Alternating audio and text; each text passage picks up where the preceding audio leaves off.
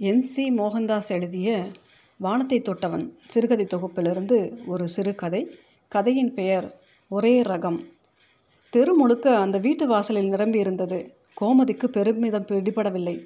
இருப்பு கொள்ளாமல் வாசலுக்கும் அறைக்குமாய் அவள் நடந்து கொண்டிருந்தாள். சற்று நேரத்தில் என் டாக்டர் மருமகள் ரெடியாயிட்டா ஒவ்வொருத்தராக வந்து பாருங்கள் என்று சொல்லிவிட்டு அறைக்குள் ஓடி நிர்மலா உன்னை பார்க்கணும்னு எல்லாருமே ஆசைப்படுறாங்க. வெளியே வாமா என்றாள் கனிவுடன். அவள் சேதுவை பார்க்க அவன் என்னம்மா இதெல்லாம்? என்றான் கோபமாய். நீ சும்மா இரு இது உன் பொண்டாட்டி மட்டும் இல்லை என் மருமகளும் கூட. டாக்டர்னா சும்மா வா நீ வா கழுத்தில் அந்த ஸ்டெத்தஸை மாட்டிக்கோ. தாயின் போக்கு சேதுவுக்கு புரியவில்லை. பெண்களுக்கு பிடிவாதம் அதிகம். ஒன்றை பிடித்துவிட்டால் அதை சாதிக்காமல் விடமாட்டார்கள். கோமதியும் மருமகள் விஷயத்திலும் கூட அப்படித்தான். டாக்டர் தான் வேண்டும் என்று ஒற்றை காலில் நின்றாள். நம் வீட்டில் வக்கீல் இருக்கிறார்கள் என்ஜினியர் ஆடிட்டரும் இருக்கிறார்கள். டாக்டர் தான் இல்லை. வீட்டில் டாக்டர் இருந்தால் அது நமக்கு எத்தனை பெருமை? நம் குடும்பம் முழுக்க இலவசமாக சிகிச்சை பண்ணிக்கலாம். வெளியே டாக்டருக்கு கொடுத்து கொடுத்து மாலலை. எதுக்கு வேண்டாத ஆசையெல்லாம்? நம் தகுதிக்கு ஏற்றபடி தான் பெண் பார்க்கணும். நானோ சாதாரண ஆஃபீஸர் எனக்கு தகுந்த மாதிரி சுமாரான படிப்பு சுமாரான வருமானம் போதாதா? பொண்ணு எப்பயுமே மட்டமாகத்தான் இருக்கணும். அப்போ சரி குட்டையாக பார்த்தா போச்சு. ஐயோ அம்மா நான் உயரத்தை சொல்லலை. வருகிறவள் நம்மை விட படிப்புலையும் வசதியிலையும் குறைவாக இருந்தால் தான் வாழ்க்கை சிறக்கும். அப்போ தான் அவள் நம்மளை மதிப்பா. இல்லைன்னா ஈகோ பிரச்சனை வரும். அதெல்லாம் எதுவும் வராது. உனக்கு எதுவும் தெரியாது. நீ சும்மா இரு என்று அவனது வாயை அடக்கி ஊரெல்லாம் தேடி அலைந்து அவள் விருப்பப்படியே டாக்டர் மருமகளை கொண்டு வந்து விட்டாள்.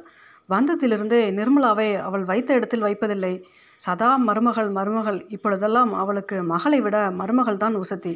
சேதுவும் அதை பெரிதாக எடுத்துக்கொள்ளவில்லை. நிர்மலாவின் கிளினிக் பக்கத்து டவுனில் ஏற்பாடாகி கொண்டிருந்தது. கோமதி அவளிடம் தயங்கி தயங்கி ஏமா கிளினிக் டவுனில் போடுகிறாயாமே இங்கேயே இந்த கிராமத்தில் வைக்கக்கூடாதா? என்றாள். கிராமத்திலா? அது அத்தனை சௌகரியப்படாதே. டவுனில் என்றால் ஜனங்கள் அதிகம் வருவார்கள். அதுக்கில்லை இங்கேனா நம்மூர் ஜனங்களுக்கு வசதி. ஏன் டவுன் ரொம்ப தூரமாக என்ன? பஸ் பிடிச்சால் அரை மணி நேரம். அஞ்சு நிமிஷத்துக்கு ஒரு பஸ் ஓடுதே. கோமதிக்கு அதற்கு மேல் அவளை வற்புறுத்த முடியவில்லை. கிளினிக் ஆரம்பித்ததிலிருந்தே நிர்மலாவிற்கு ஓய்வில்லை. ஒரே அலைச்சல். சரியான தூக்கமில்லை. கோமதியும் தன் உறவினர் மட்டுமின்றி ஊர் பெண்களை எல்லாம் அழைத்து வந்து காட்டி இலவசமாய் அனுப்பி கொண்டிருந்தாள். நிர்மலாவிற்கு மறக்க முடியாத நிலைமை. ஒரு சமயம் நிர்மலா அலுப்புடன் தூங்கி கொண்டிருந்த போது கோமதி ஓடி வந்து மருமகளை எழுந்திரு எந்திரிச்சு வா என்று அவசரப்படுத்தினாள். என்னத்தே பக்கத்து வீட்டு பையன் கீழே விழுந்து காலில் அடி. என்னன்னு வந்து பார். அவள் வெறுப்புடன் போய் பார்க்க தூக்கம் போன வெறுப்பு இன்னும் அதிகமாயிற்று. அவனுக்கு பெரிய அடி ஒன்றுமில்லை. லேசான சிராய்ப்பு தான் அதை டெட்டால் போட்டு கழுவி டிஞ்சர் போட்டு கட்டினால் வேலை முடிந்தது. இதை யார் வேண்டுமானாலும் செய்யலாம். டாக்டர் தான் வேணும் என்பதில்லை. நிர்மலா அதை சொல்லி கடுப்படிக்க கோமதிக்கு பிறர் முன்னிலையில் அவமானமாயிற்று. அன்று அவர்களுக்குள் முதல் விரிசல் விழுந்தது. பிறகு வேறொரு நாள் கோமதி கிளினிக்கிற்கு வந்து எனக்கு அசதியாக இருக்குது நடந்தால் மூச்சு வாங்குது. என்னென்னு பார் என்றாள். டெஸ்ட் பண்ணி பார்த்தபோது அவளுக்கு சுகர் அதிகம் இருந்தது பிபியும் கூடுதல். அத்தே உங்களுக்கு சர்க்கரை அதிகம் இருக்குது ஸ்வீட் சாப்பிடாதீங்க. காய்கறி பழங்கள் சேர்த்துக்கோங்க அரிசி சாதம் குறைக்கணும் என்று அவள் கடைபிடிக்க வேண்டிய வழிமுறைகளை எடுத்துச் சொன்னாள்.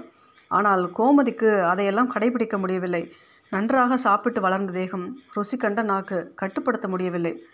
ஒரு சமயம் கோமதி தட்டு நிறைய சாப்பாடை எடுத்து வைத்து சாப்பிட்டு கொண்டிருப்பதை பார்த்ததும் நிர்மலாவிற்கு பக்கென்று இருந்தது. உடல் முழுக்க சீக்கை வைத்துக்கொண்டு இப்படி பண்ணுகிறார்களே என்று அதை பிடுங்கி போய் கொட்டினாள். அத்தே ம் நீங்கள் இவ்வளோவெல்லாம் சாப்பிடக்கூடாது. ரைஸ் ஒரு கப் போதும். சப்பாத்தி சாப்பிடுங்க. கேழ்வரகு களி. அதெல்லாம் சாப்பிட்டா வயிறு மந்திப்பாகுதே. பரவாயில்லை நிறைய நடங்க. சும்மா உட்காந்துருக்காம குனிஞ்சு நிமிந்து வேலை செய்யுங்க. அவள் யதார்த்தமாய் சொல்ல விரிசல் அதிகமாயிற்று. நான் நிறைய சாப்பிட்றேனா? சும்மா உட்காந்துருக்கேன் நாம இவ காசுலையா சாப்பிட்றேன் என்று ஊர் முழுக்க புலம்ப ஆரம்பித்தாள். திங்கிற சோற்றை பறிக்கிறாள். எல்லாம் டாக்டர் என்கிற திமிரு அகம்பாவம். நீ டாக்டர் என்றால் அதை உன்னோட வச்சுக்கொள் என்று புகைந்தாள். மூன்றாவது விரிசல் கோமதியின் தங்கையின் மூலம் விழுந்தது. அவளுக்கு உடம்பு முடியலை என்று வர நிர்மலா மாத்திரை எழுதி கொடுத்தாள். கடையில் மாத்திரை மாறி போய்விட அது தெரியாமல் அவள் சாப்பிட்டு ஒரே வாந்தி பேதி. சின்ன மாமியாருக்கு ஆச்சு போச்சென்றாயிற்று உடன் கோமதி மலையேற ஆரம்பித்தாள். இவள் என் சோற்றில் மண்ணள்ளி போட்டது பத்தாதுன்னு என் மேலுள்ள வெறுப்பை என் தங்கை மேலும் காட்டி அவளையும் கொல்லை பார்த்தாள் என்று ஊர் முழுக்க டமாரடிச்சு. அதை கேள்விப்பட்டதும் நிர்மலா எப்போ என் மேலே சந்தேகம் வந்ததோ நம்பிக்கை இல்லையோ இனி இந்த குடும்பத்தில் உள்ள யாருக்கும் வைத்தியம் பார்க்க மாட்டேன். நான் எத்தனை நன்றாக வைத்தியம் பார்த்தாலும் என் மேல் பழிதான் வரும். இனி இந்த வீட்டிலும் இருக்க மாட்டேன் என்று சொல்லி டவுனில் வீடு பார்க்க நடந்த தவறு புரிந்ததும் கோமதி செய்துவிடம் வந்து உன் பொண்டாட்டியின் திமிரை பார்த்தியா ஏதோ தப்பு நடந்து போச்சு. எங்கள் மேலே தான் தவறுன்னு ஒத்துக்கிட்டோம்ல. அப்புறம் இன்னும் என்னவா? அவளுக்கு நீ புத்தி சொல்லக்கூடாதா? என்று பாய்ந்தாள். அவன் பதில் எதுவும் சொல்லவில்லை.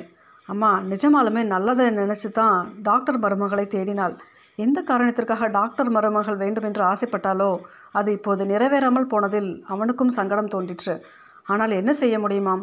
பெண்கள் எல்லோரும் படித்தாலும் படித்திருக்காவிட்டாலும் ஒரே ரகம்தான். ஒருவருக்கொருவர் அனுசரணை கிடையாது. இந்த உலகத்தில் மாமியார்களும் மாறப்போவதில்லை மருமகளும் திருந்த போவதில்லை. இவர்களுக்கிடையில் மகன் என்பவன் ஊமை உதவாக்கரை ஒன்றுக்கும் ஆகாதவன். என்னடா நான் பாட்டு கேட்டுக்கிட்டே இருக்கேன் நீ பேச மாட்டேங்கிறாய் நீயும் பொண்டாட்டி பித்தனாயிட்டியோ? அந்த வார்த்தை சர்ரென்று உரைக்க செய்து அம்மா எனக்கு இங்கே என்ன உரிமை? எனக்கு தான் எதுவும் தெரியாதே. இதில் தலையிட நான் யார்? நீயாச்சு உன் டாக்டர் மருமகளாச்சு. எப்படியோ போங்கள். சொல்லிவிட்டு விருட்டென்று வெளியேறினான்.